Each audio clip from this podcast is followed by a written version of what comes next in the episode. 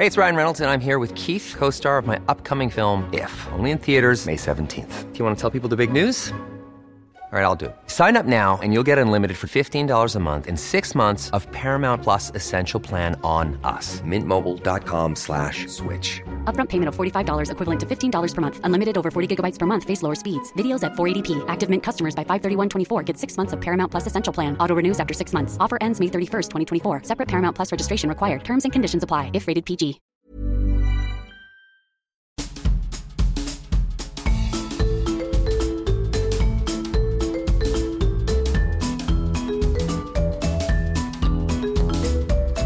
Vous écoutez le podcast de So Sweet Planet.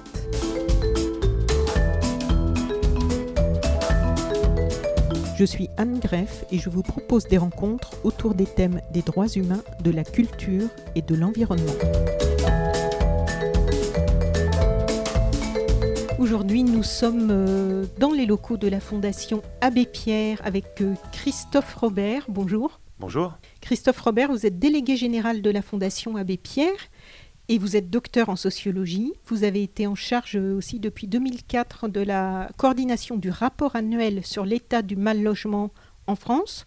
Je ne dis que ça parce qu'il y a beaucoup d'autres, euh, si je fais l'inventaire de toutes vos activités, mais on va en parler un petit peu plus dans cette interview si vous voulez bien. Bon, ben, pour commencer, la Fondation Abbé Pierre, euh, qu'est-ce que c'est? Alors, euh, la Fondation Abbé Pierre, c'est une des composantes du mouvement Emmaüs, créé par l'Abbé Pierre. En fait, euh, l'idée, c'était de dire il y a de la générosité qui s'exprime dans le pays, et euh, avec cette générosité, de gens qui veulent soutenir des actions, euh, on va pouvoir financer des actions que nous menons soit en direct avec nos propres équipes, soit en finançant un réseau associatif qui agit pour aider les mal logés, sortir les personnes de leur situation difficile, de la rue par exemple, améliorer les, les conditions de vie, les conditions de logement essentiellement en France, mais aussi à l'international, où on a à peu près 10% de notre activité euh, qui est tournée sur d'autres pays, sur des problématiques essentiellement de logement et d'habitat également. Ça, c'est le volet action, qui est quand même le cœur de l'activité. Donc, c'est des dons qui se transforment en euh, soutien euh, à des acteurs associatifs pour apporter des réponses aux mal logés. Et puis, il y a tout un pan de l'activité qui est aussi assez identitaire au regard du, du combat mené par l'abbé Pierre, qui agissait avant tout, mais qui aussi disait il faut qu'on arrive à transformer la société, en tout cas qu'on apporte notre pierre dans cette transformation. Donc il y a tout un volet autour de l'idée de rendre visibles les situations invisibles, euh, d'évaluer les politiques publiques et faire des propositions de politiques qui soient plus en phase avec les besoins de nos concitoyens les plus fragiles. Donc il y a aussi un volet de l'activité qui renvoie au plaidoyer euh, et à des propositions euh, de changement de politique publique. Donc vous travaillez euh, depuis les conséquences, l'urgence sur le terrain et aussi après très en amont. Ah, l'éventail des actions, oui, il est très large parce qu'il euh, y a tout un volet qui est lié à l'accès au droit.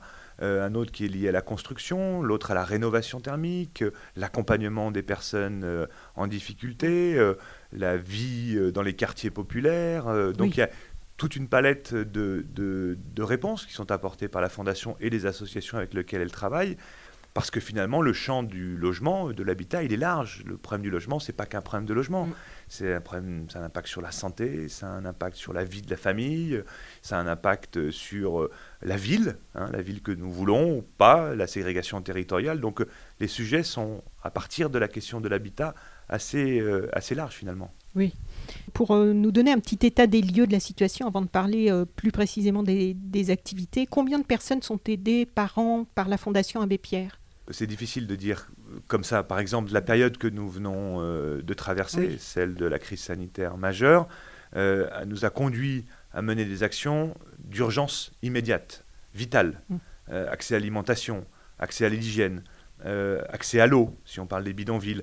Et par exemple, dans cette période, nous avons pu aider 70 000 personnes, 80 000 personnes.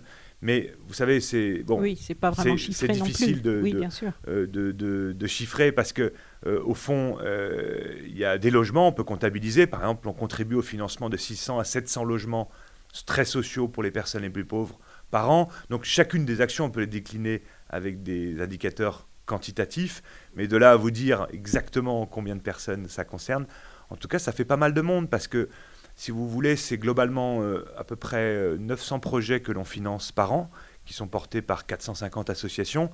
Et, certains projets, c'est aussi euh, consolider la capacité d'agir de l'association. Donc on ne va pas dire que ça fait 10 ou 20 personnes, euh, mais ça fait beaucoup de choses. Et en tout cas, tout un réseau d'associations aussi qui œuvrent dans le domaine de la lutte contre le mal logement, eh bien qu'on soutient, avec qui on partage des projets, euh, on co-construit des projets. Donc il y, a un travail, j'allais dire, de finesse. Par rapport aux orientations que nous, on pense nécessaires, et la rencontre avec ces associations avec qui on construit les réponses sur le terrain pour être euh, le plus adapté possible à la réalité locale et à la réalité aussi vécue par les personnes en difficulté. Oui, vous affinez euh, au, cas par cas, quoi, il y a beaucoup d'échanges, beaucoup d'échanges avec les associations. Euh, alors, je ne sais pas si les, chiffres sont bons. Là, j'ai 200 000 personnes sans domicile fixe, 4 millions de mal logés, 5 millions de ménages dans la grande précarité. C'est à peu près ça Oui, c'est énorme. 4 hein. millions de mal logés, mais ça intègre effectivement les personnes sans domicile, mais aussi les personnes qui sont dans un logement, mais un logement beaucoup trop petit ou un logement dangereux pour la santé. Donc ça, 4 millions, c'est vraiment toutes les formes que l'on agrège de mal logement pour arriver à ce chiffre préoccupant. Au sein de ces 4 millions, la question des personnes sans domicile, évidemment, nous tient particulièrement à cœur. Là, ça relève de statistiques publiques. Euh, on a deux enquêtes fiables de l'INSEE 2001-2012 qui nous montrent qu'il y a eu une augmentation pendant cette période de 10 ans de 50% du nombre de personnes sans domicile. Et le chiffre de l'INSEE en 2012, c'était 143 000 personnes. Mais on sait aujourd'hui, au regard des modes de comptabilisation et comment les choses ont évolué depuis 2012, qu'effectivement, il y a plutôt 200 000, peut-être même un peu plus, de personnes sans domicile. Quand vous parlez de la précarité, il y a 9, ça sont les chiffres de l'INSEE, il y a 9 millions de personnes, un peu plus de 9 millions de personnes sous le seuil de pauvreté. Mais si on regarde euh, la très grande pauvreté, la précarité vraiment dure, c'est effectivement globalement autour de 5 millions. On parle par exemple de 5 millions de personnes qui ont besoin d'une aide alimentaire pour pouvoir subvenir à leurs besoins.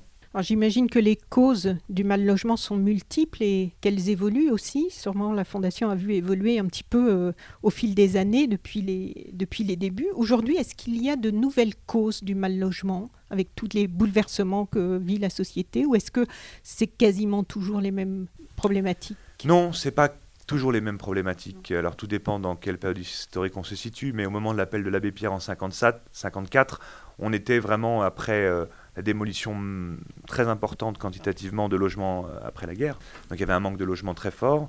Euh, si on caractérise les principales raisons de la crise du logement, allez, depuis une vingtaine d'années, on va mmh. dire, on a vraiment subi l'année, la période des années 2000, où on a vu augmenter considérablement les prix de l'immobilier, qui ont doublé en moyenne en France en 10 ans.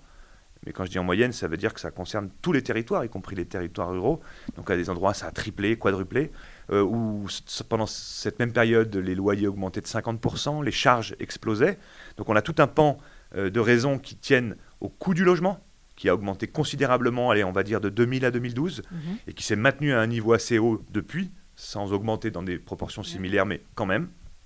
Et une précarisation croissante d'une bonne partie de la société qui, même en travaillant, peut se trouver en situation de pauvreté, le phénomène des travailleurs pauvres, qui, même en travaillant, peut ne pas trouver chaussures à son pied euh, dans le domaine du logement, dans la ville où il travaille. Euh, et donc. et puis même quand on travaille, si on n'a pas un CDI, euh, c'est très difficile de trouver un, une location. Donc, alors, d'abord, il y a un écalage entre le coût du logement et la réalité des ressources des ménages.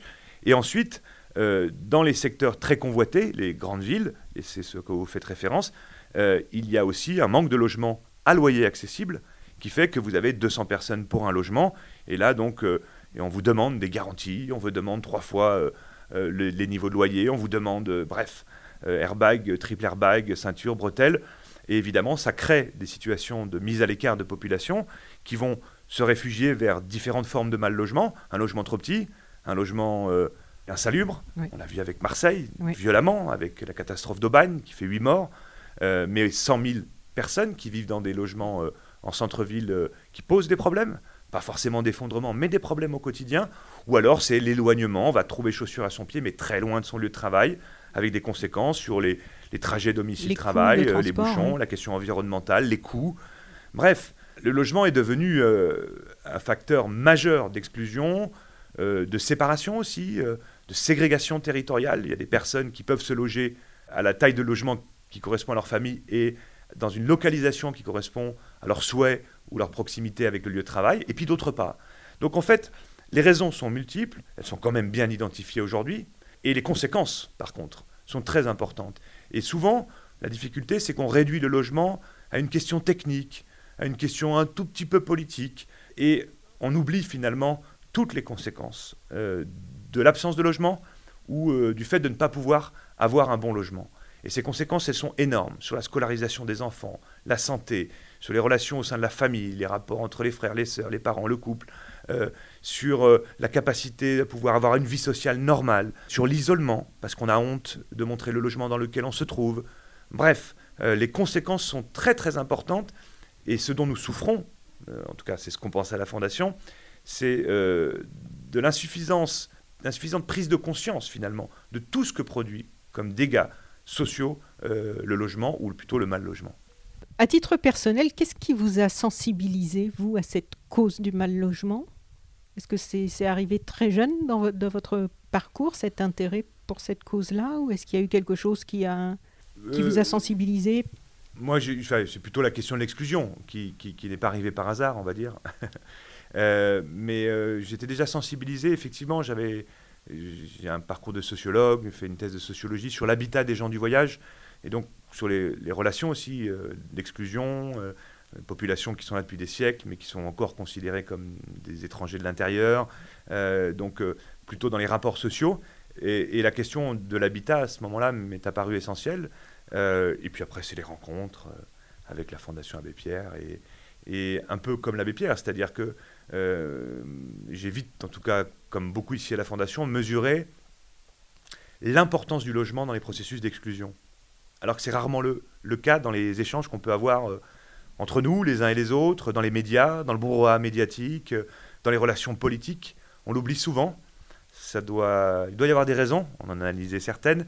Et je crois que l'abbé Pierre a fait de, ce combat du logement la reine de ces combats, en quelque sorte, pour ces raisons-là. Mmh. Pour ces raisons-là. C'est-à-dire que c'est vraiment euh, surprenant de constater à quel point c'est évident quand on parle avec tout un chacun de penser que les bonnes conditions de logement euh, vont avoir un impact sur une multitude de réalités de la vie quotidienne. Mais par contre, le logement n'est pas considéré comme ça dans les choix politiques, dans les choix économiques, dans euh, les combats aussi citoyens. Euh, on a du mal à faire émerger cette cause dans l'espace public pour pouvoir peser, pour pouvoir rééquilibrer les rapports de force, parce qu'il s'agit bien de ça. Et là, il y a quelque chose qui est étrange, qu'on peut expliquer, je prendrai juste un élément d'explication, c'est que, par exemple, le temps du politique n'est pas le temps de la réponse en logement. Si on décide de construire massivement du logement en France, si vous le décidez au début de votre quinquennat en tant que président, présidente de la République, eh bien, vous ne verrez pas les effets de votre euh, action politique le temps du quinquennat. C'est sans doute pareil pour les maires, c'est euh, les maires des villes, pas les mamans. Euh, et du coup, il y a là une difficulté. Et puis, une donnée qui est extrêmement complexe. Même la question de l'emploi est plus simple. Elle est évidemment un sujet social majeur, sociétal majeur, mais si vous décidez par exemple de mener une action très volontariste dans le domaine de l'emploi, pour remettre par exemple des jeunes, euh, je ne sais pas, via des emplois aidés, vous avez immédiatement des résultats. Ben, le logement, il va falloir euh, trouver le terrain, il va falloir définir le projet avec les habitants, il va falloir commencer la construction, et ça va prendre deux ans, ça va prendre, enfin bref. Ça rapporte pas quoi Électoralement, pas tant que ça. Euh, sauf que la question n'est pas là. Ça produit tellement de dégâts, euh, l'insuffisance de bonnes réponses en logement, qu'il bah, faut s'y coller. Peut-être aussi que c'est difficile d'en entendre parler parce que les personnes qui sont elles-mêmes victimes sont dans une précarité qui fait que c'est difficile d'aller se battre quand on, est, euh, quand on arrive à ce stade de, de précarité. Bien sûr. Il y a une difficulté à survivre déjà qui fait que n'est pas votre préoccupation première, effectivement. Il y a deux phénomènes par rapport à ça, en tout cas, que nous, on observe. Évidemment, quand vous êtes euh, en situation de grande exclusion, mal logé, euh, ou que vous avez faim, comme on l'a vu avec la période de Covid, vous n'avez pas commencé à, mener ce combat. Enfin, je veux dire, vous êtes occupé à survivre, occupé à donner des bonnes conditions euh, alimentaires ou de santé à vos enfants. donc voilà, la priorité, elle est là et c'est compréhensible pour tout un chacun. après, il y a, y a un, autre phénomène, c'est que on voit bien, nous, dans les personnes que l'on rencontre, que l'on aide, les gens qui vont vous dire bah, Je suis dans un logement, mais insalubre. Ils vont vous dire Mais euh, je suis dans un logement surpeuplé. On va dire bah, Oui, mais déjà, c'est sûr, on est, on est 4 euh, dans 15 mètres carrés, mais Bon, déjà, le logement, il n'est pas dangereux pour notre santé. Vous allez voir quelqu'un qui est dans un logement insalubre, il va dire Oui, mais je suis dans un logement insalubre, mais déjà, je suis à l'abri, euh, je, je, suis, à l'abri je ne suis, je suis pas à, l'hôtel. Vous allez voir quelqu'un dans l'hôtel, il va vous dire Ok, mais moi, je ne suis pas dans un bidonville. Celui qui est dans un bidonville, il va dire Mais moi, je ne suis pas euh, à la dans rue. la rue. Et donc, euh, c'est le courage aussi de chacun, nos concitoyens, hein, même en difficulté, que, que de se battre finalement pour sa survie, pour améliorer ses conditions de vie. Mais du coup, on sent bien que la, la, la, prise de conscience de la dimension politique de cette question du logement, parce que rien n'est inéluctable, il n'y a pas de fatalité dans cette histoire-là. Mais euh, elle, elle, est difficile, elle est difficile, et donc les combats sont difficiles à cristalliser. Alors ça peut changer. On a vu des grandes villes aujourd'hui se battre, euh, des habitants de grandes villes se battre contre le logement cher. On l'a vu en Espagne il y a quelques années, on l'a vu à Berlin il y a six mois. Oui, c'est ça que, je voulais vous demander. Il y a des, des, exemples d'endroits où ça... Peu, peu, mais si vous voulez, c'est souvent dans des, dans des changements. Par exemple, ce qui s'est passé en Allemagne, avec des manifestations importantes, c'est que les logements étaient très bas. Les loyers les étaient loyers, très bas, pardon. Oui. Et donc, pour une raison historique, on n'a pas forcément le temps de détailler, mais les prix des loyers étaient très bas. Mhm. Enfin, en tout cas, beaucoup plus bas qu'en France. On va dire, les, peut-être à 7-8 euros du mètre, euh, quand euh, à Paris, c'est 24 euros euh, en moyenne, ou en moyenne en France, pardon. Et puis, il y a eu un changement de modèle économique ou de vision du modèle économique sur l'intervention de la collectivité, sur le logement social ou le logement euh, parapublic, bref. Et tout d'un coup, euh, on sentait qu'il y avait des enjeux financiers très importants qui montaient dans cette ville. Et là, les citoyens ont pris conscience de ce qui pouvait se passer. Et ayant vu comment ça se passait à Paris, à New York, à Londres, avec ces grandes capitales, mégalopoles, euh, et les prix euh, avec des problèmes sociaux majeurs, il Mhm. y a eu un sursaut. Et il y a eu une mobilisation. Pas inintéressante, vraiment. Donc, euh, bah, en Espagne, c'était après la crise des subprimes de 2008, parce que nous, on n'est pas tombé là-dedans, comme aux États-Unis ou en Espagne. Mais en Espagne, ils avaient enclenché ce pas, en fait, de permettre d'endetter des personnes qui n'avaient pas la capacité d'acheter leur logement pour faire marcher l'économie seulement. Mais ce que les gens n'avaient pas vu, c'est qu'il y avait des petites lignes qui disaient si vous ne pouvez pas rembourser, nous, on vous rachètera votre logement, le tiers de son prix, et puis ça sera comme ça. Donc ça a mis sur la paille euh, des centaines de milliers de personnes. Et là, la réaction humaine a été forte, la mobilisation citoyenne a été forte. En France, c'est beaucoup plus. Alors, il y a de la protection aussi, mais c'est beaucoup plus euh, continu. Alors, il y a aussi un parc de logement social important, et c'est aussi parce qu'il y a des vraies réponses à certains égards. Mais sur, les, par exemple, la question des régulations des marchés, c'est très difficile de faire entendre le fait que ce n'est pas idéologique que de demander qu'il y ait une régulation des marchés de l'immobilier, des loyers, des charges, tout simplement pour que les gens puissent vivre dans de bonnes conditions. Mais c'est pas facile à faire accepter quand même. Donc euh, voilà, on, sent que la cristallisation de l'enjeu politique au sens noble du terme euh, peine à faire son chemin dans notre pays, mais ça ne veut pas dire que ça ne viendra pas. J'ai lu sur votre site que l'abbé Pierre disait il y a à la fois des forces d'égoïsme et de la compassion dans la société. Il faut qu'il existe des initiatives privées insolentes qui dénoncent l'urgence pour que l'opinion puisse s'y intéresser et faire pression. Aujourd'hui, est-ce qu'il y a encore, et quelle forme prennent-elles ces initiatives privées insolentes qui dénoncent l'urgence? Ça, c'était vraiment euh, l'art de l'équilibre de l'abbé Pierre. C'est-à-dire, euh, il appelait ça l'insolence mesurée.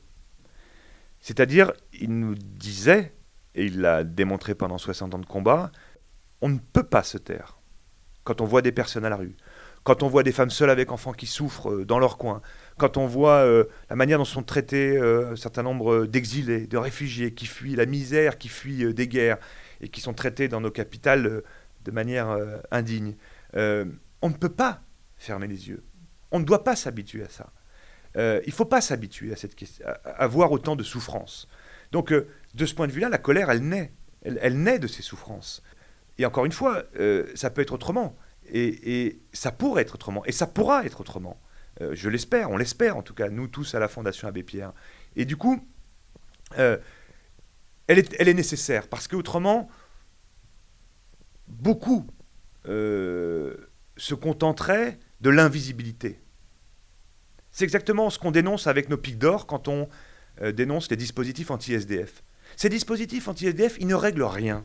Il ne faut qu'on repousse le problème. Et surtout, il Vous faut dire les sortir de la dispositifs dans les villes pour les empêcher de s'asseoir ou, de s'allonger Euh, voilà. les plans inclinés, tout ce qui empêche aux personnes sans domicile qui n'ont donc plus grand-chose de se poser. de se reposer, de s'asseoir, de s'abriter du vent. Euh, ces dispositifs, alors évidemment, c'est- avant tout l'enjeu, c'est un toit, avant tout c'est s'alimenter, se soigner, mais ils sont l'expression d'un renoncement et d'une posture qui consiste à mettre à l'écart sans régler le problème. Et il faut surtout pas qu'on tombe dans ce, dans ce travers-là. Et je crois que l'abbé Pierre, c'était ça. C'est-à-dire qu'il faisait, mais en même temps, il disait. Et puis, il empêchait ceux qui dorment tranquilles euh, de dormir tranquilles en disant non, non, on, doit faire autrement. voilà, je pense que, que nous avons tous collectivement la responsabilité de dire, de faire savoir, de rendre visible ce que certains considèrent comme se contentent de l'invisibilité. Et vous savez, c'est comme les choix économiques. Quand je parlais tout à l'heure euh, du fait que notre rapport annuel sur l'état du mal logement fait aussi le bilan sur des choix économiques, les choix fiscaux. J'entends beaucoup de gens, moi, dans les débats où je vais, où, on va à la Fondation Abbé Pierre, nous dire, vous savez, ouais, mais le pays, euh, là, il n'y a, plus de sous. Donc euh, ce que vous demandez là, c'est pas possible. Moi, je leur dis oui, mais est-ce que vous avez regardé ce qui a été fait? Alors là, on va prendre le quinquennat là, mais il y en avait d'autres. Signaux euh, dans le précédent et celui d'avant encore. Quand on dit euh, on va supprimer la taxe d'habitation pour les 20% les plus aisés, ben, c'est 10 milliards d'euros qui rentrent plus dans les caisses de l'État par an. Je ne suis pas sûr que ces 20% de personnes plus aisées, elles aient demandé à ce qu'elles ne plus payer la taxe d'habitation ou qu'elles n'en aient pas les moyens. Mais ces 10, millions, on en a, ces 10 milliards par an, on en a besoin pour la question sociale, pour la sécurité, pour les hôpitaux, pour les routes, pour, bref, l'école. Euh, et donc, c'est bien des choix qu'il y a derrière. Et la petite musique qui consiste à dire Ah ben oui, mais ça, euh, ça profitera un jour à tout le monde, il faut d'abord qu'on relance par le haut, euh, que, ah ben oui, mais alors, on pourra redistribuer une fois que. Non, non, non, non. Il faut regarder les gens aujourd'hui dans leur situation, il faut regarder les choix qui sont faits, et puis il faut réfléchir tous ensemble, et c'est ce que nous appelons de nos voeux, avoir une société où la démocratie euh, soit régénérée, où des, gens comme nous, comme d'autres, des associations, des syndicats, des citoyens puissent donner leur point de vue, faire part de leur expertise aussi, de ce qu'ils voient sur le terrain, pour que on n'ait pas des politiques publiques qui soient réglées à coups de tableurs Excel avec des technocrates euh, en haut de la mêlée. Non, non, on ne peut pas s'en sortir comme ça. Et on voit que ça ne marche pas. Ça ne marche pas. Parce qu'il y a un désaveu euh, vis-à-vis du politique, il y a un désaveu, y a, les gens ne croient plus vraiment de la capacité de transformer la société sur la question climatique, sur la question sociale, sur la question démocratique. Et donc si, euh, si on ne régénère pas, si on ne trouve pas les moyens de régénérer euh, en mettant la question de l'action publique au regard de ce que vivent nos concitoyens les plus fragiles, au regard de ce que l'on fait de notre planète, euh, je crains qu'on ait euh, des décennies difficiles.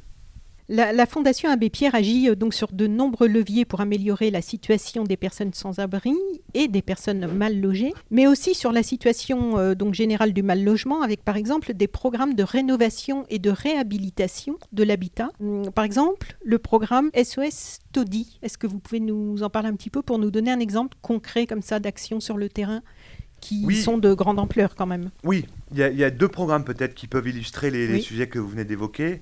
C'est Toi d'abord et SOS Todi, oui. sont deux programmes bah, de la il Fondation. était juste après Toi d'abord. D'accord. Bah écoutez, non, parce qu'ils sont intéressants parce qu'ils répondent euh, en partie à des choses communes, mais peut-être à des difficultés sociales qui ne sont pas tout à fait de même nature en termes de segments de logement. Toi d'abord, euh, on contribue au financement de logements sociaux, ou plutôt très sociaux, c'est-à-dire les logements vraiment à très très bas loyer qui permettent alors à très bas loyer et surtout économe en charge, de façon à ce que même les personnes qui euh, ont des toutes petites ressources, par exemple euh, le RSA euh, ou les travailleurs pauvres dont on parlait tout à l'heure, dans les conditions actuelles des logements qu'on fait sortir de terre ou que l'on rénove pour les transformer, c'est-à-dire un logement privé qu'on va conventionner, qu'on va rendre social, on peut loger des personnes en situation de pauvreté, dans de bonnes conditions. Parce que vraiment, les chats ont fait un, effort très important sur les charges qui, qui, vont avoir un impact sur la réduction des, émissions de gaz à effet de serre. Donc il y a une dimension écologique très importante. Il y a une dimension pouvoir d'achat et capacité de loger les personnes les plus pauvres. Parce que même le logement social moyen en France qui sort aujourd'hui pour des raisons de modèle économique, d'aide publique insuffisante, etc., sort à des niveaux de loyer qui ne permettent pas forcément de loger les plus pauvres. Oui, parce que même avec le RSA, payer un loyer, c'est quand même. Euh, ou alors on peut, on peut pas manger après, quoi. Voilà, sauf si le loyer est très bas, c'est-à-dire qu'il est en concordance, c'est un peu technique, avec les, niveaux pris en compte par les APL. Et euh, si vous voulez, c'est un modèle économique qui est tout à fait remarquable en France, mais qui a perdu de sa vivacité. Et nous, notre intervention, elle est de l'ordre de 600 à 700 logements par an, mais à peu près 6 à 7 millions d'euros quand même, pour sortir ces, ces, logements-là. Euh, donc très bas loyer, très économe en charge, et là vous pouvez loger des personnes très pauvres, en difficulté. Ils ont aussi une vocation de réemploi quelque part, parce qu'on va aller par exemple dans une ville moyenne, en plein centre-ville, parce que l'idée c'est pas de loger les pauvres très loin, mhm. euh, euh, rénover, ben, je sais pas moi, euh, une poste qui a fermé, un bâtiment qui deux logements par-ci, trois logements par-là, bien situés, logement privé qu'on va racheter, qu'on va retaper complètement et, le mettre au service en le transformant en logement social des plus pauvres. SOS Todi, on est dans la lutte contre l'habitat indigne, c'est-à-dire que on essaie d'améliorer les conditions de vie des personnes qui sont dans des logements indignes. Une des caractéristiques euh, en termes de personnes qui sont aidées, ce sont des propriétaires de leur logement, occupants de leur logement, souvent en milieu rural, souvent âgés. Euh, c'est une des catégories hein, qui est, aidée, qui euh, parfois pendant 30 ans n'ont pas pu faire les travaux dans leur logement et vivent dans des logements totalement indignes. Dangereux pour la santé parce que l'électricité est défaillante. Oui, parce vétusté, que, canalisation, canalisation, euh, fuite de toit, euh, donc humidité, donc maladie respiratoire, euh, etc. Et là, ou avec des, produits nocifs aussi, dans les, comme l'amiante ou des choses comme ça, oui, ou, qui peuvent nécessiter ou des peintures au plomb qui créent le saturnisme, qui est réversible sur les, pour les enfants, hein, qui, est vraiment dangereux. Et, et là, c'est un travail un petit peu différent, qui est moins bâtiment au sens on transforme, c'est d'essayer d'améliorer euh, enfin pas d'essayer, d'améliorer les conditions de vie des personnes dans leur logement. Et là, on touche à quelque chose qui nécessite un vrai accompagnement social, parce que je pense à beaucoup de personnes qu'on a aidées, ce sont des personnes très âgées, qui veulent surtout pas qu'on les enlève de leur logement, donc ont très peur, donc ça va prendre le temps, on va déplacer la personne d'une pièce à une autre, le temps de refaire telle ou telle pièce, on va rassurer, on va faire le montage économique, bref, euh, il y a là euh, une, forme d'invisibilité de souffrance liée au mal logement, et notamment au logement indigne, sur lesquels on intervient avec d'autres acteurs associatifs, euh, qui est, euh, souvent euh, sont de très belles histoires. Est-ce qu'on peut aussi parler de Allo Prévention Expulsion? Parce que je trouve que c'est intéressant. Et en fait, ça concerne quand même beaucoup de monde aussi, cet accompagnement. Oui, là, on est sur une autre dimension, effectivement, de l'action de la Fondation Abbé Pierre qui est très importante. C'est l'accompagnement et l'accès au droit. C'est-à-dire que c'est pas parce qu'on est, par exemple, sans domicile qu'on n'a pas de droit. Même le droit à pouvoir conserver ma tente et mes affaires quand je suis dans la rue parce que je n'ai pas d'autre solution. Et pour beaucoup, le droit est difficile d'accès. Euh, on ne connaît pas forcément les protections, on ne connaît pas forcément les aides qui existent. Et on peut se retrouver, par exemple, expulsé de son logement. Donc la question de l'accès au droit, pour nous, elle est essentielle. Redonner la dignité aux personnes aussi par cet accès au droit. Et puis parce que tout le monde sait euh, que c'est complexe, la question de l'accès au droit. Donc il faut du conseil juridique, de l'accompagnement juridique aussi. Donc on développe pas mal de permanences, d'accès au droit qu'on soutient un peu partout dans le pays. Et puis on a cette plateforme de prévention des expulsions locatives. L'idée étant de pouvoir aux personnes menacées d'expulsion ou qui rencontrent des difficultés pour payer leur loyer, de pouvoir les conseiller euh, sur les droits qu'ils pourraient ouvrir, pour les aider à payer leur loyer, sur les bonnes manières de faire, euh, sur euh, les processus finalement. Par exemple, beaucoup de gens se disent bah, je ne peux pas payer et nous on conseille surtout de ne de continuer à payer même un peu, parce qu'autrement, en jugement, au moment du jugement, ça va être très pénalisant. Et ça peut être des propriétaires aussi qui nous appellent parce qu'ils rencontrent des locataires dans leur parc qui rencontrent des difficultés pour payer. Et puis donc, on va d'abord avec ce, numéro de téléphone prodiguer des premiers conseils, euh, et ensuite, s'il y a besoin de plus, les orienter vers des partenaires associatifs euh, pour pouvoir euh, être accompagnés de façon un peu plus solide dans la durée. Pas rester isolé et du coup prévenir la, descente aux, enfers. C'est ça, c'est-à-dire anticiper, éviter les catastrophes, être à l'écoute aussi euh, et pouvoir aider au maximum les personnes. c'est quand même un vrai fléau la question des expulsions locatives. On est à 15 000 ménages par an, ça fait presque allez, deux, trois fois plus de personnes. Et là, on parle vraiment de personnes expulsées par les forces de l'ordre. Donc on sait que on est plutôt à 40, 40 35 000, 40 000 ménages euh, expulsés, alors soit par les forces de l'ordre, soit avant que les forces de l'ordre arrivent, parce qu'évidemment, ce euh, c'est pas ce qu'il y a de plus sympathique. Et qu'est-ce qu'ils deviennent alors, toutes ces personnes, euh, une fois qu'ils sont expulsés? Écoutez, souvent c'est la débrouille. souvent on fait appel à la solidarité de proximité, de voisinage, familial, donc on est hébergé pendant un temps chez des tiers. D'autres ben, n'ont pas cette solidarité, donc vont se débrouiller, quelques nuitées à l'hôtel, un peu dans la bagnole, et puis parfois la rue. Et puis, là, pour retrouver du travail, c'est compliqué aussi. ouais, ou le garder même. Ouais, parfois c'est compliqué, ouais, tout à fait. Donc c'est un vrai, vrai, vrai fléau, ça, les expulsions locatives. Et mm. on sait par des actions qu'on mène, qu'on capitalise aussi, pour regarder ce qui marche, qu'on peut vraiment faire mieux si on était prêt à mener des politiques qui sont beaucoup plus centrées sur la prévention, euh, très en amont. Par exemple, euh, dès les premiers mois d'impayés, d'être très réactif, parce que là, on peut ouvrir des droits, on peut échelonner la dette et peut-être trouver des solutions alternatives. Une fois qu'on a constitué une dette très importante, même devant le juge, c'est très difficile. Donc euh, voilà l'importance pour nous de ces points d'accès au droit ou de cette permanence d'accès téléphonique. Et depuis la création, depuis sa création, la Fondation a développé euh, une expertise et des actions publiques afin de faire du logement une priorité nationale. Donc euh, c'est aussi un travail de vigilance sur les décisions politiques qui peuvent être prises dans le domaine du logement. Est-ce que vous pouvez nous donner quelques exemples concrets de vos rapports avec euh, les responsables politiques? Ce point de l'activité de la Fondation, déjà, il est très identitaire. C'est-à-dire que on s'inscrit vraiment dans le prolongement de l'abbé Pierre. L'idée étant de dire nous, il faut qu'on fasse ce que l'on peut et on doit euh, faire le maximum pour aider les personnes. Mais ce serait illusoire de penser que nous allons régler les problèmes, nous, les associations euh, d'aide euh, caritatives, de soutien à les ONG. C'est-à-dire que ça doit être une affaire de tous. Et avant tout, une affaire de politique publique. Donc oui, il y a beaucoup, beaucoup de contacts avec les acteurs politiques, que ce soit au niveau local, les maires, les présidents de département, les présidents de communautés de communes, de métropoles, euh, que ce soit euh, à niveau national avec les ministres du logement, les ministres des solidarités, euh, parfois avec les présidents de la République, on rencontre aussi régulièrement avec le Premier ministre, seul ou avec des collectifs, le collectif des associations unies qui rassemble 38 organisations sur la lutte contre l'hébergement, les la lutte contre le mal logement euh, le volet hébergement et logement d'insertion, ou avec le pacte du pouvoir de vivre qui rassemble des associations environnementales, associations de lutte contre l'exclusion, des syndicats. On est euh, dans une logique à la fois de vigilance, de vigie républicaine, pour pouvoir regarder ce qui se passe. Et je pense que c'est sain pour une démocratie. Observer les choix économiques, regarder les budgets, les dépioter, les lois, mesurer leur impact, euh, faire des, des amendements, projet de loi de finances ou euh, une loi sur le logement, une loi sur la lutte contre l'exclusion, et euh, comment dire, proposer des alternatives. C'est extrêmement important pour montrer qu'on peut faire autrement, en capitalisant ce que font euh, certaines collectivités et avec lesquelles ça marche, d'autres pays qui ont d'autres pratiques. On parlait tout à l'heure de la régulation des marchés.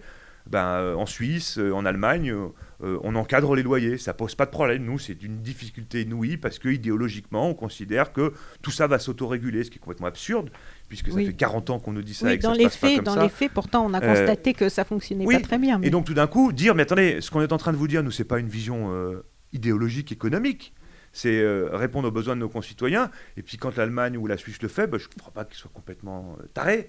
Et peut-être on peut regarder aussi pourquoi ils le font, et comment ils le font, et on pourrait peut-être s'en inspirer. Donc beaucoup, beaucoup d'échanges avec les politiques publiques. De là à dire qu'on est entendu, c'est difficile de répondre à cette question. Non, au sens de ce que nous voudrions nous voir comme changement. Dans de, par rapport à tout ce que Sur la question écologique, sur la question sociale, non, non, non. Mais en fait, oui, c'est-à-dire beaucoup de choses que nous proposons finissent par euh, trouver leur place, trouver un espace à un moment. Pendant cette période euh, de crise sanitaire, de Covid-19, euh, nous avons beaucoup, beaucoup travaillé pour faire remonter les, urgences absolues pour nos concitoyens les plus fragiles. il y a eu des réponses qui ont été apportées. On avait des réunions deux fois par semaine. Nous avons des réunions deux fois par semaine avec le ministre du Logement, à qui on fait remonter via les réseaux associatifs, et à qui on dit mais il faut que vous apportiez une réponse à ces situations, sans quoi c'est vital. On est dans, sur des enjeux vitaux. Donc là, oui, ça a eu un impact très fort. Après, euh, le grand soir, on n'y est pas. Mais tout ce qui est fait est fait, tout ce qui est pris est pris, tout simplement parce que derrière, il y a des personnes. Et si c'est déjà 1, et si c'est 20, et si c'est 5 millions ou 4 millions de mal logés à un moment, ben là, ça serait une belle victoire. Ou 9 millions de pauvres. On n'en est pas là, mais il se passe quand même des choses. Et il me semble que s'il n'y avait pas cette vigie républicaine, nous comme d'autres, nous avec d'autres, euh, il est bien possible que ce serait pire. La Fondation Abbé Pierre, elle a engagé un travail que je trouve aussi très intéressant de recueil de bonnes pratiques, vous l'avez évoqué un petit peu tout à l'heure, réalisé par des acteurs associatifs afin de faciliter l'accès au logement de ces personnes. Ce programme s'intitule Un domicile fixe et décent pour tous et il permet d'affirmer que l'accès à un logement est le point de départ d'une insertion dans la société et non l'aboutissement d'un parcours résidentiel trop souvent chaotique. Je cite l'explication sur votre site. Une dizaine d'associations constituent ce nouveau réseau, je crois que c'est une activité euh, assez récente, et expérimente et modélise ce qui devrait être la réponse de demain. Est-ce que vous pouvez nous en dire euh, quelques mots de ce processus qui est en cours? Oui, on est en fait sur euh, un changement de paradigme de politique publique pour répondre aux besoins des mal logés qui est qualifié à l'échelle européenne et même internationale, parce que ça a été le cas aussi euh, aux États-Unis, de Housing First. Si vous voulez, euh, ça demande un tout petit développement. En fait, des personnes se trouvent pour de multiples raisons en situation d'exclusion totale, à la rue. Personne sans domicile fixe, personne sans abri. Le processus qui conduit à ce que des personnes soient à la rue, il est, euh, les, facteurs s'entrecroisent. Cherté du logement, chômage de masse, phénomène travailleurs pauvres, des problématiques aussi qui n'ont pas forcément directement à voir avec le logement à l'origine, mais je pense à la fermeture des, hôpitaux psychiatriques dans les années 70, mais qui n'ont pas été forcément compensées par... Euh, c'était plutôt bien de dire que les personnes qui ont des difficultés psychiques puissent être dans, dans, la vie comme tout le monde et pas enfermées. C'était plutôt une avancée, mais euh, l'alternative n'a pas forcément suivi toujours, quantitativement parlant, et on retrouve beaucoup de personnes à la rue qui ont des gros problèmes psychiques, par exemple. Euh, bref, et on pourrait multiplier. on n'en parle pas souvent, mais parce que j'ai fait un podcast il y a récemment, euh, il y a aussi les jeunes qui sont rejetés par leur famille pour des questions de genre, d'homosexualité, de tout ça. il y en a beaucoup. Il y a les sortants de prison, il y a les sortants de l'aide sociale à l'enfance sans solution de logement. On pourrait multiplier hein, les. les, les... en fait, si vous voulez, vous, euh, le, le, fait de se de, les personnes qui se retrouvent à la rue sont souvent le fruit de carences ou de défaillances d'autres politiques publiques. Et au final, le secteur de l'hébergement d'urgence, qui utilise des hôtels euh, ou des hébergements d'urgence de différentes natures, se voit finalement comme un dernier filet euh, de sécurité. Or, comme on assiste à une massification de ces formes d'exclusion, le secteur de l'hébergement d'urgence, par exemple hôtelier, ne cesse d'augmenter au fil des difficultés sociales qui se présentent finalement. Et donc, on s'est habitué à quelque chose dont il faut que nous nous déshabituions c'est l'idée de dire il y a un problème à un moment d'urgence. C'est vrai, quelqu'un est à la rue, c'est un problème absolu. Il faut tout de suite mettre à l'abri et proposer une solution alternative. Mais ce secteur de l'hébergement d'urgence, notamment hôtelier, ne fait que croître, grossir, grossir, grossir, grossir, au point que des personnes euh, restent dans ce secteur de l'hébergement, une partie de ces personnes, alors qu'elles n'ont rien à y faire. En tout cas, plus rien à y faire. Elles peuvent tout à fait avoir un logement autonome, aspirent à avoir un logement autonome, mais on a répondu à des besoins d'urgence via des réponses d'urgence. Et ces réponses d'urgence, elles sont à la fois alimentées par le haut, par toutes les défaillances des politiques publiques dont je parlais, et par la sortie qui ne se fait pas, parce que pas assez de logements pas chers, parce que pas assez d'aides type APL euh, suffisamment calibrées pour répondre à ces besoins, etc. etc. C'est-à-dire qu'en fait, l'idée c'est de dire, avec le logement d'abord, mhm. traduction de Housing First en français, c'est de dire, au fond, euh, on, on a instauré une sorte de logique d'insertion via un escalier qui consiste à dire bah, tu étais à la rue, maintenant tu vas aller à l'hôtel, après tu vas entrer dans un, un hébergement d'insertion, après on va te faire entrer dans un logement d'insertion, après tu vas passer par un logement passerelle, et puis etc. Et peut-être tu auras un logement au bout. Comme si finalement ce logement se méritait. Or, or, toutes les initiatives qu'on capitalise, qu'on expérimente, nous comme d'autres, montrent que c'est l'inverse.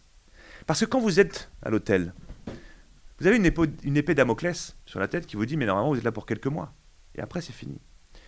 Et quand vous faites tout de suite rentrer dans une solution de logement une personne qui a vécu des choses très difficiles dans son parcours, et vous dites t'es chez toi maintenant. Tu vas contribuer un peu à la hauteur de ce que tu peux, mais t'es chez toi, dans une portion de famille, dans un logement d'insertion durable, avec un vrai statut de bail, de droit commun. On a déjà fait un tiers du boulot. Mhm. Parce que la personne, ça y est, enfin, elle est sécurisée. Elle n'est pas sous la menace de devoir quitter le, par l'hôtelier ou le, l'hébergement qui va dire, bah, au bout de six mois, ça fait déjà deux fois six mois, donc tu es à 18 mois, là, il faut, etc. etc. Et donc, l'idée, c'est de dire, c'est un levier, en fait, de la réinsertion. C'est pas l'aboutissement d'un processus, c'est un levier. Et euh, tout ce que nous, nous accompagnons avec le secteur associatif, que nous finançons, que nous regardons de près, que nous capitalisons, nous montre que c'est évidemment extrêmement pertinent pour les personnes. Donc ça, c'est un élément majeur, mais que ça peut être aussi pertinent pour les politiques publiques. Parce que par exemple, l'hôtel, ça coûte cher. Mais vous ne pouvez pas faire à manger dedans. Vous ne pouvez pas inviter qui vous voulez. Vous ne pouvez pas, vous ne pouvez pas, vous ne pouvez pas. Et ça coûte relativement cher à la collectivité. Puis visiblement, il y a quand même toujours moins de places disponibles que de personnes qui en ont besoin, non? Oui, mais toutes les personnes qui appellent ce fameux 115 qui ne oui, bien peut sûr. pas répondre. Mais ce, système, mais ce, domaine de l'hébergement d'urgence ne cesse de grossir Ah oui. en termes de budget de l'État comme en termes de capacité. Alors forcément, au premier abord, c'est la bonne réponse. Quelqu'un qui se trouve à la rue du jour au lendemain, il faut bien lui proposer une solution. Et vous n'aurez pas tout de suite une solution de logement, forcément, tant que les dispositifs ne sont pas mis en place pour répondre de telle manière. Mais il faut qu'on ait un peu plus de, recul. Autre élément qui concerne le logement d'abord, quelqu'un qui va être expulsé de son logement, qui va se retrouver à la rue, qui va se retrouver à l'hôtel. On développe des réponses, par exemple, où si la personne ne veut plus rester dans ce logement, ben, peut-être une association va pouvoir prendre le bail, le temps de remettre à flot la personne, de l'aider, de la réaccompagner, puis après lui refaire glisser le bail. Donc, on peut avoir toute une série de, réponses qui fonctionnent très très bien pour les gens d'abord, mais aussi de manière institutionnelle pour les politiques publiques. Et c'est là-dessus qu'il faut absolument mettre le paquet.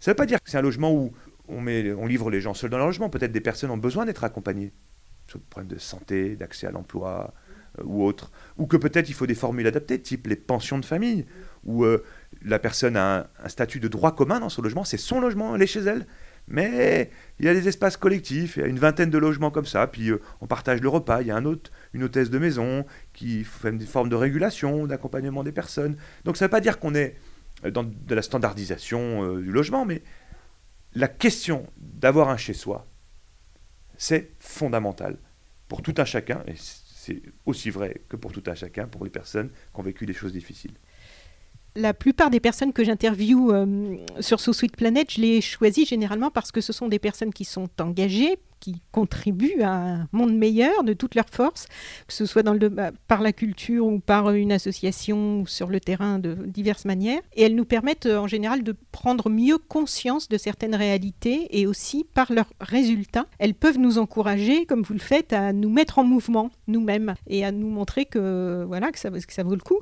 Parmi toutes les actions euh, de la Fondation Abbé Pierre, quelles sont celles dont les résultats vous donnent le plus envie de continuer, vous avez le plus envie de de partager là, maintenant, aujourd'hui Vraiment le logement d'abord, ce dont on vient de parler, donc je n'y reviens pas forcément, parce que on est dans une inversion. Hein, c'est pas un pauvre logement ou un pauvre abri pour les pauvres.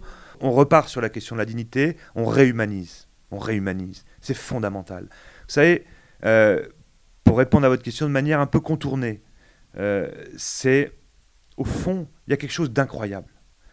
C'est que si je vous dis 4 millions de mal logés, mais si je vous disais 4 millions 5, 3 millions 5, on se dirait c'est beaucoup, c'est pas beaucoup. Ça changerait pas beaucoup dans l'esprit de tout un chacun. Mais c'est quand même 500 000 de plus ou 1 million. Par contre, si je vous fais rentrer dans l'histoire de chacune de ces personnes, ce qu'elle a vécu, ses envies, ses angoisses, ses peurs, euh, ses forces, euh, ses faiblesses, ses sensibilités, je suis stupéfait à chaque fois de voir que des interlocuteurs me disent oh, mais non mais c'est pas possible, pas lui, pas elle, mais le pas lui, pas elle, c'est pour tout le monde. Et donc, ce qui me paraît le plus important, c'est pas tant l'action ou tel dispositif ou tel programme que nous nous portons, c'est la manière dont on entre en relation avec des personnes, avec leur histoire, et la manière dont on se projette avec elles. Et du coup, toutes sont belles, ces histoires. Et je dis souvent aux responsables politiques, c'est dingue parce que quand on vous montre ces situations, vous nous dites c'est dingue, c'est pas normal. Mais en fait, toutes ces situations ne sont pas normales. Et donc, il nous faudrait presque euh, pouvoir mettre 4 millions d'histoires en visibilité permanente aux yeux de tous, nos concitoyens, par rapport à votre question, les responsables politiques, par rapport à leur responsabilité de la protection sociale. Je prends juste un dernier point pour illustrer ça. Aujourd'hui, euh, les jeunes de 18 à 25 ans n'ont pas accès au RSA. Depuis que le RMI existe, qui s'est transformé en RSA depuis, il n'a pas été ouvert aux jeunes de moins de 25 ans, ou, alors une petite catégorie, euh, une de milliers de, jeunes. Et à chaque fois qu'on arrive au moment où il semblerait, pour une raison ou une autre, et là la raison c'est la sortie de crise Covid, en tout cas la crise que nous vivons, où on sent les pouvoirs publics à peu près sensibles en disant c'est vrai que c'est eux qui vont prendre le plus cher, c'est eux qui sont, deux fois plus au chômage, deux fois plus en situation de pauvreté, ils sont surreprésentés parmi les personnes sans domicile, donc il y a bien un problème. Puis dès qu'on arrive au moment de prendre la décision politique, on nous dit ah ouais, mais quand même, on va pas commencer à, à, faire que nos jeunes entrent dans la vie adulte en étant assistés. Je ne supporte plus ça. Quand je vois la souffrance des jeunes de 18 à 25 ans qui ont zéro euro de ressources parce que ils sont en rupture familiale. Alors bien sûr, si à l'aide de la famille, il n'y a pas de problème. Ou si la famille peut aider, il n'y a pas de problème. Mais en rupture familiale, seul avec zéro euro ressources, entendre ces discours-là, ça n'est pas supportable. Donc, rentrons dans l'histoire de chacun. Entrons en discussion. Regardons les personnes, écoutons-les, euh, ouvrons nos portes. Euh, je dis pas, il faut tout le monde accueille tout le monde chez soi, c'est pas possible, mais allons devant des personnes que l'on rencontre dans la rue, des situations d'exclusion, le voisin qu'on entend quand il y a un problème. Et c'est par là qu'on pourra faire le changement. C'est pas simplement un coup de, je disais tout à l'heure, de tableur Excel ou même de propositions bien bordées. Il y a vraiment une nécessité de réhumaniser. Et je finirai en disant que l'abbé Pierre nous disait les responsables politiques ne pleurent pas devant la statistique. il faut donc qu'on remette les hommes au cœur euh, de ce combat. Et je crois que c'est vraiment essentiel. Vraiment essentiel. Et quand on entend aujourd'hui des philosophes nous parler de, du CARE, puisque ça a été euh, beaucoup mis en avant ces dernières années, en fait, on a presque l'impression que c'est un luxe de, philosophes qui discutent entre eux de, parler du Caire, alors qu'en fait, on se rend compte. J'ai récemment euh, fait une interview, enfin il y a quelques mois, de Marie-Monique Robin. Je ne sais pas mhm. si vous avez vu son documentaire Nouvelle Cordée sur les territoires. Euh, voilà, donc on a fait un podcast euh, là-dessus, et je trouvais ça très intéressant. Et je trouve que ça, peut-être je me trompe, mais que ça rejoint un peu ce que vous décrivez avec ce changement d'approche en fait, et de considérer vraiment chaque être humain et de, avec, une perspective de remise dans, dans bien sûr, à la vie, quoi, de revenir à la vie, de, de, que la personne redevienne autonome. C'est pas de l'assistanat, c'est cette perspective. C'est pour ça qu'on développe des actions culturelles avec les personnes qui sont accueillies dans des lieux. Mm, mm. Voilà, ça c'est notre festival qui s'appelle C'est pas du luxe. C'est pour dire c'est pas parce que vous n'avez pas de toit ou vous avez des difficultés pour vous alimenter ou vous soigner convenablement que vous n'avez pas le droit à la culture. C'est pour ça qu'on met la question de l'accès au droit au centre. C'est redonner la dignité par le droit. C'est pas des pauvres droits pour les pauvres. C'est pas des pauvres logements pour les pauvres. Et euh, c'est un changement de paradigme, mm. effectivement. Et on l'a vu pendant la crise, par rapport à votre question. récupère l'estime de soi. Oui, oui, oui, oui bien mm. sûr. Il peut y avoir, euh, des, nous, les, témoignages de mal logés, qui, des parents qui ont honte des conditions qu'ils offrent de vie à leurs enfants. Euh, ça peut euh, occasionner des pertes d'estime de soi. Mais on l'a vu un petit peu pendant la crise, là. On a vu tout d'un coup cette question de dire, mais des métiers indispensables. Donc, la prise de conscience, finalement. Et quand j'ai évoqué les tableurs Excel tout à l'heure, c'est ça. C'est-à-dire que ce qui s'est passé sur l'hôpital pendant 10 ans, pendant 15 ans, tout d'un coup, on s'est dit, ah bah oui, mais en fait, cette analyse politico-économico-sociétale, je ne sais pas quoi, en fait, elle produit, elle produit des effets à terme. Et puis quand on en a besoin, on se dit, waouh, qu'est-ce qu'on a fait? Et là, on se dit, il faut euh, faire attention. Et ce care, se faire attention, se prendre soin, il est essentiel et il passe aussi par la réhumanisation. Merci beaucoup d'avoir euh, pris le temps de me répondre et de nous expliquer tout ça, puisque c'est tellement important et tellement urgent. Très bonne continuation à vous. Félicitations pour tout ce que vous faites. Merci à vous. Peut-être à une prochaine fois pour euh, développer euh, de nouvelles activités encore. Avec plaisir. Merci. Au revoir. À vous. Chères auditrices, chers auditeurs, si vous avez apprécié ce podcast de So Planet, N'oubliez pas de lui mettre un avis favorable sur votre application de podcast, par exemple 5 étoiles sur Apple Podcast, et de rédiger un avis sympathique. Cela me fera plaisir.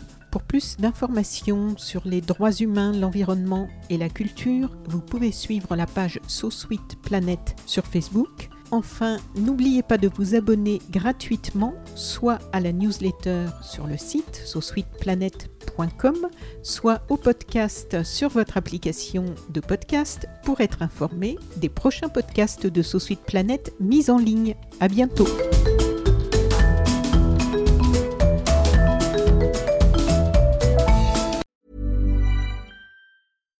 Hi, I'm Daniel, founder of Pretty Litter. Cats and cat owners deserve better than any old fashioned litter. That's why I teamed up with scientists and veterinarians to create Pretty Litter. Its innovative crystal formula has superior odor control and weighs up to 80% less than clay litter.